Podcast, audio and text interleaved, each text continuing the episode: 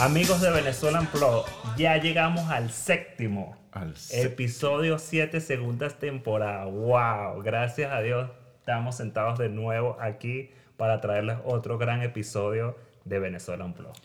Venezuela Unplug, sí. Pensar que hace un año estábamos que si va a haber, que si la pandemia, que si cierran, que si abren, que si vamos a ir al trabajo, que si trabajamos de la casa. Uh-huh. Y muy agradecidos porque, bueno, nos hemos mantenido saludables, hemos mantenido todas esas reglas que nos dicen de distanciamiento, etc. Y como siempre, un placer estar hoy trayéndoles un buen tema para discutir aquí entre nuestro querido amigo Carlitos Pacheco y José Ferrero de Venezuela Unplug. Y bueno, el episodio de hoy está candela, está hot. Sí, está super hot.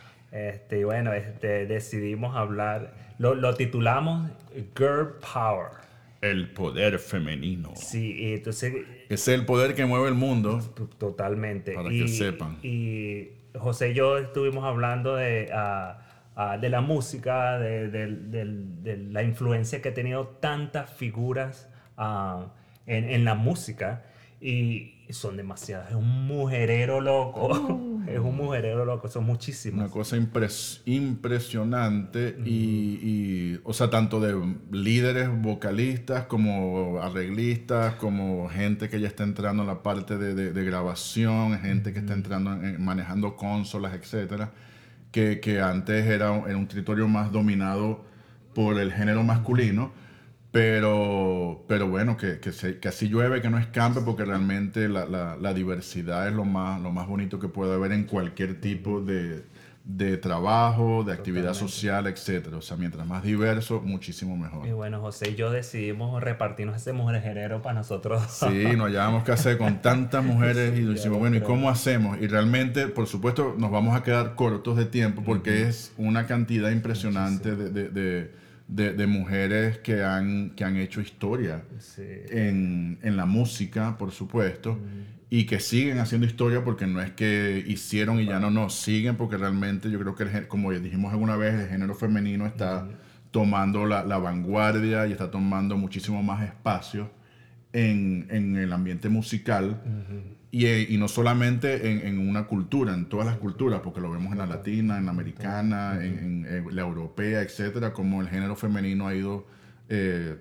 tomando muchísimos más espacios y comienza desde principios de siglo, o sea, digamos desde que o sea, bueno, tú o sea, realmente Carlito se fue hasta la época de Constantinopla y bueno, y por supuesto, si empezamos así, Santa Cecilia, que es la patrona de los músicos, sí, claro, que ya también, por supuesto, es santa y es la patrona de los músicos y es una mujer. Quería hacer un chiste, pero no, también no, haz tu chiste de Casia de Constantinopla, sí, en los 800, imagínate. Fue una de las primeras que claro, hizo música para, no sé, para la gente de Constantinopla. Y quedó record, eso es lo importante. De eso es lo que te vamos a hablar, de todo lo que quedó record. Quedó en cassette o en DVD. ¿Cómo era que se llama? D4. Quedó en un papiro ahí. Sí, era la chama ahí cantando. Estaba Pedro Picapica ahí. Mira, no, pero sí, la idea surgió para Venezuela Unplug con el final de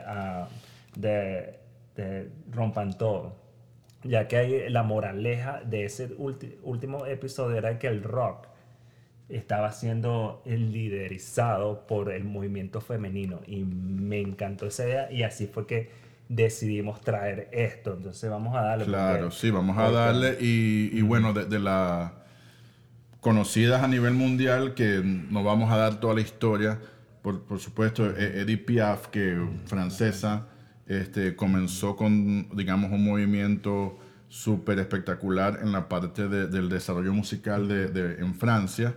Y como la vida en rosa, uno de los temas. Claro. Y yo sé que hay Mara Carrión, ella hace el Piaf, el musical, que es un musical dedicado a Edith Piaf. Y ella en 1915 al 63... Y otra de la parte a nivel, digamos, mundial muy conocida en el ambiente del jazz es Ella Fitzgerald, yeah. Que también es una cantante impresionante con 13 premios Grammys, etc. Tiene reconocimientos en la industria por su trayectoria artística. Y ella falleció en 1996.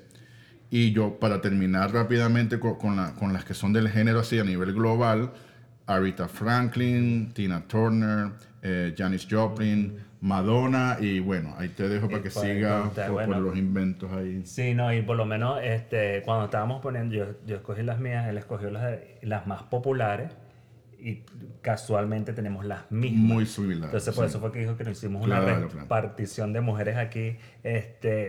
Todo el mundo conoce la carrera de Whitney Houston. Exacto. Increíble vocal. Creo que no ha existido una persona que llegue a un rango como Whitney Houston. Sí. Yo tenía Madonna, yo puse algo más hacia mí, que es Alanis Morissette. Quizás no sea porque la mejor escritora o la mejor composición, pero ella movió masas con un álbum que se la cataloga hasta este día como la mujer canadiense con más discos vendidos. De hecho, su disco es uno de los discos más vendidos en la historia para una femenina, que viene de Canadá y del mundo. Exacto. Que es Jagged Little Pill. La adoro, es una de mis grandes cantautoras. Y de ahí, muchísimos, o sea, son muchísimos, no podía escoger, pero teníamos que nombrar una Cher, teníamos que nombrar una Celine Dion, el fenómeno de UK, de las Spice Girls, independientemente que sea pop, sea ridículo, sea buenísimo, movieron masas increíblemente. Yo ahorita me acordé hasta de Mariah Carey. Que también, o sea, empieza a finales de los 80 y de repente una carrera espectacular, o sea, las tres joyas de American Idol, que es Carrie Underwood, Kelly Clarkson y la morenita, ¿cómo se llama? Jennifer Hudson. Ajá. Las tres joyas de American Idol. Y la Mandisa también cantaba espectacular. Sí. La Burrino también, que no sé qué será la vida de ella. Y también la que se casó con David Foster, la Catherine. ¿Catherine Zeta-Jones? No, Zeta-Jones no. Estaba pensando en ella, no sé por qué. Catherine McPhee. Sí, ella también es espectacular. Sí. Y así, mira, o sea, a nivel global hay un montón. Muy difícil escoger. Sí. Y después dijimos, bueno, vamos a tocar un poquito a lo que nos llega, que son las latinas y por supuesto hasta las venezolanas. Uh-huh. Entonces, en la parte latina, un montón, y las referencias que conseguimos, la mayor cantidad de referencias, por supuesto, vienen a través de Gloria Estefan, Celia Cruz y Selena. Que Selena con todo y que murió joven es todavía un ícono, digamos, de todo lo que tiene que ver con la parte de Tex-Mex, Tecnocumbia, etcétera, y ha dado mucho que hablar desde siempre, y luego de su muerte también, o sea, es una cosa impresionante, con películas y series, etcétera, sobre su vida, y por supuesto Celia es Celia, o sea, azúcar para todo el mundo, y Gloria es Gloria, o sea, Gloria Estefan, olvídate. Yo necesito decir algo de Gloria. Gloria fue la que abrió la puerta de la música latina a los Estados Unidos. No me importa lo que digan, no me importa lo que piensen, no me importa quién estuvo primero, pero ese cruce de la música latina lo hizo Gloria con Estefan. Con Emilio. O sea, no hay cabida para esto. Ya tuvimos muchas conversaciones acerca. Sí. Y después lo hace Pitbull también, que hacen como un... Claro. Y ellos dos son, o sea, lo que abrieron la puerta. Gloria Estefan, podemos hacer un episodio completo. Claro, sí. La admiro muchísimo. Celia... De hecho, creo que tenemos uno en pauta de puro Celia. No vamos a hablar mucho de ella, pero... Azúcar para todo el mundo, como dices tú. Sí. Y Selena, o sea, aquí nosotros vivimos en Arizona y aquí tú vas a una fiesta y ponen Selena y salen de las mujeres, salen de los árboles, de donde estén, del baño, donde estén, para bailar muy prohibido. Por supuesto. Increíble. Sí. Y de eso es lo que se trata, de ese movimiento que han hecho que... Sí, que al final se convirtieron en movimientos culturales, porque no solamente es lo que han dado como música, sino toda la cultura y todos los seguidores que tienen, que al final, o sea, se visten, hablan, conversan y quieren parecerse muchísimo a esas artistas. Y es un tipo de música que no muere, o sea, sí. no sigue, que es el secreto de la música. Sí. Y de la parte latina también, por supuesto, un poquito más adelante, un poquito más atrás, Ana Gabriel, Thalía, Shakira, J-Lo, Cristina Aguilera. Y así empieza uno, y ahora recientemente Camila Cabello, y tienes Selena Gómez, o sea, tienes un montón de artistas a nivel internacional, sin tocar ahora a las que serían las artistas de Venezuela. Las nuestras, claro. Y cantantes venezolanas que hicieron época en los 70, 80, 90, y cantantes que están ahora también dando que hacer en las redes. Entonces, de las internacionales, o sea... Como digo, nos vamos a quedar cortísimos, pero si queremos tocar por supuesto, a lo que nos llega más como latinos y ahora como venezolanos, a cantantes venezolanas que han dado que hacer y que siguen dando que hacer. Por supuesto, María Teresa Chacín, claro, la tuvimos aquí hace 2 años y para mí María Teresa, bueno, es intérprete de música venezolana. Para donde uno va y uno dice, ¿quién interpreta música venezolana? María Teresa Chacín. Yo me voy a ir para abajo, para los 80, pero con la reina del rock. Ah, claro. Melisa. O sea, Melisa movió masas en Venezuela. Increíble. Sí. La amamos muchísimo. Un saludo. Tiene por ahí, hizo una colaboración con...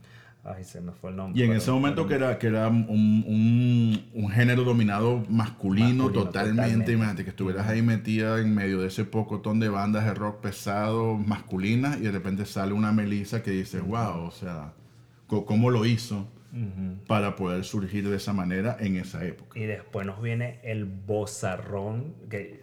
O sea, yo no paro a hablar de esta persona... Yo creo que es una de las mejores voces venezolanas femeninas, sin duda alguna, nuestra gran Karina. Karina, sí. Karina, que todavía da que hacer y hace sus lives, sus karaoke, sus cosas y espectacular. Es digna de admirar hasta el final. Y a mí, por lo menos, a Karina me encanta la auténtica, porque tú vas, o sea, están en una entrevista, una cosa, y realmente no... Como que no tiene filtro, ella es Karina y así, claro. El que la quiera, el que no. Y ya hemos dicho esto en varios Venezuela Unplug, creo que el disco de Karina Mora Millón es uno de los discos más vendidos de una venezolana en Venezuela. No sé cuáles serán los números en Sudamérica o en partes del mundo. Y ella estaba muy avanzada, esos sonidos. Escuchen ese disco y está demasiado avanzada para los 80, muchísimo. La Kiara. La abogado Kiara. Otro bozarrón. Sí. Ella era la descarada. Sí. Y ellas hacen o sea, creo que es Karina, Kiara, y ellas siempre invitan una tercera persona que puede ser Viviana. En algún momento. Me estoy tratando de acordar que quién estaba metida ahí también.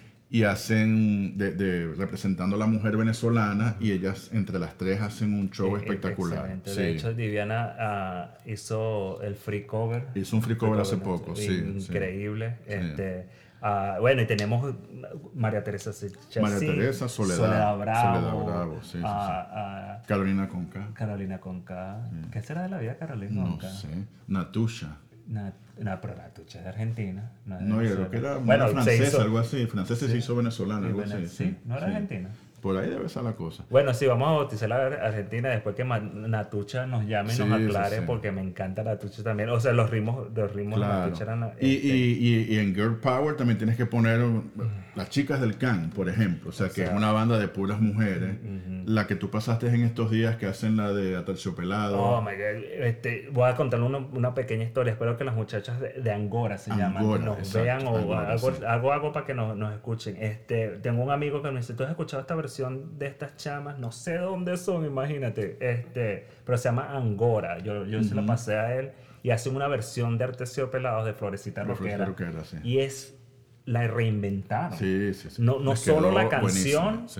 Sino el video es super punk rock, la chamita, son chamitas, yo no sé qué edad tendrán. Exacto, exacto. Yo las voy a contactar, no sé cómo voy a hacer, pero las voy a contactar. Claro, claro. Y increíble, vamos a ver si lo ponemos en Venezuela Unplug por las redes para que disfruten trabajo. Sí, sí. Tanto tocan como si fueran...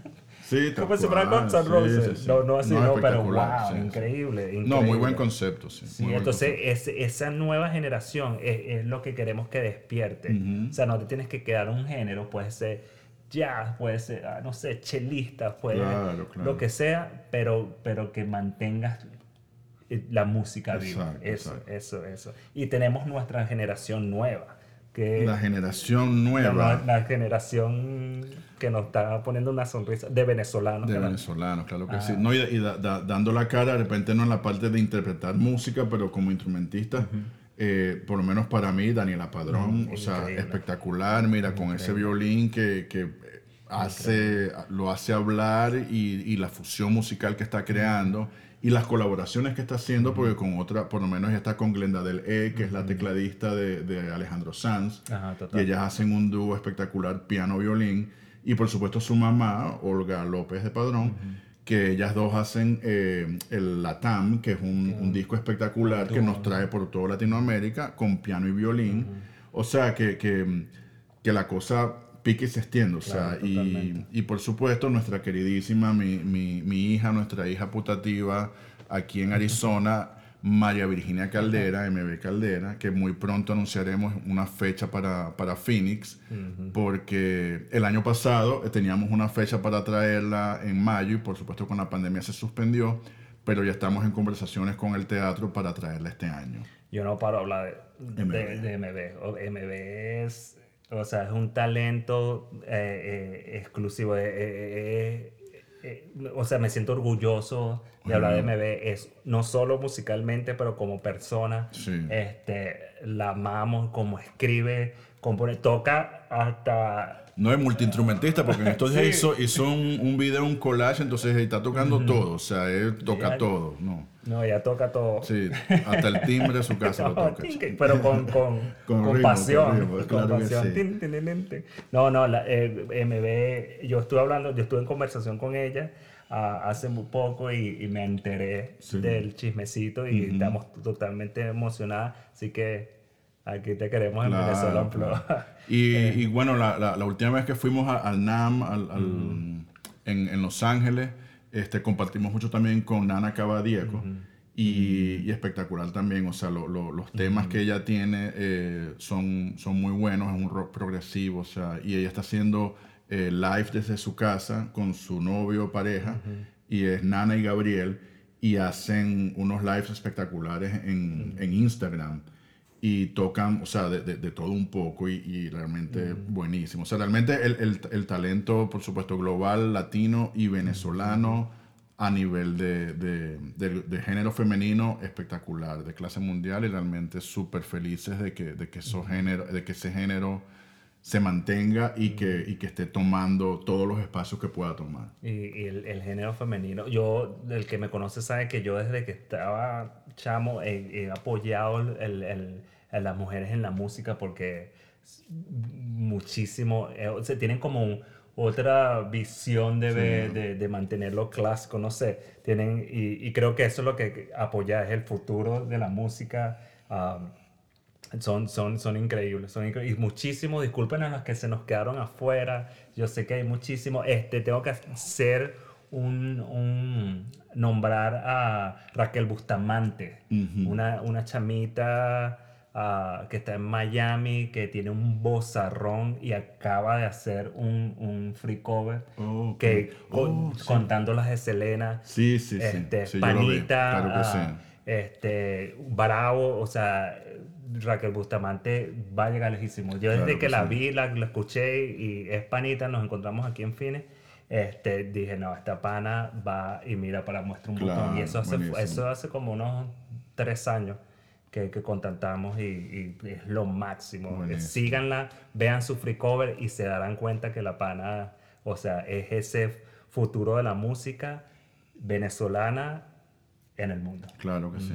Entonces, como siempre, muy buenas tardes, noches, buenos días a todos. Desde Phoenix, Arizona, un servidor, José Ferrero. Carlitos Pacheco. Venezuela Unplug.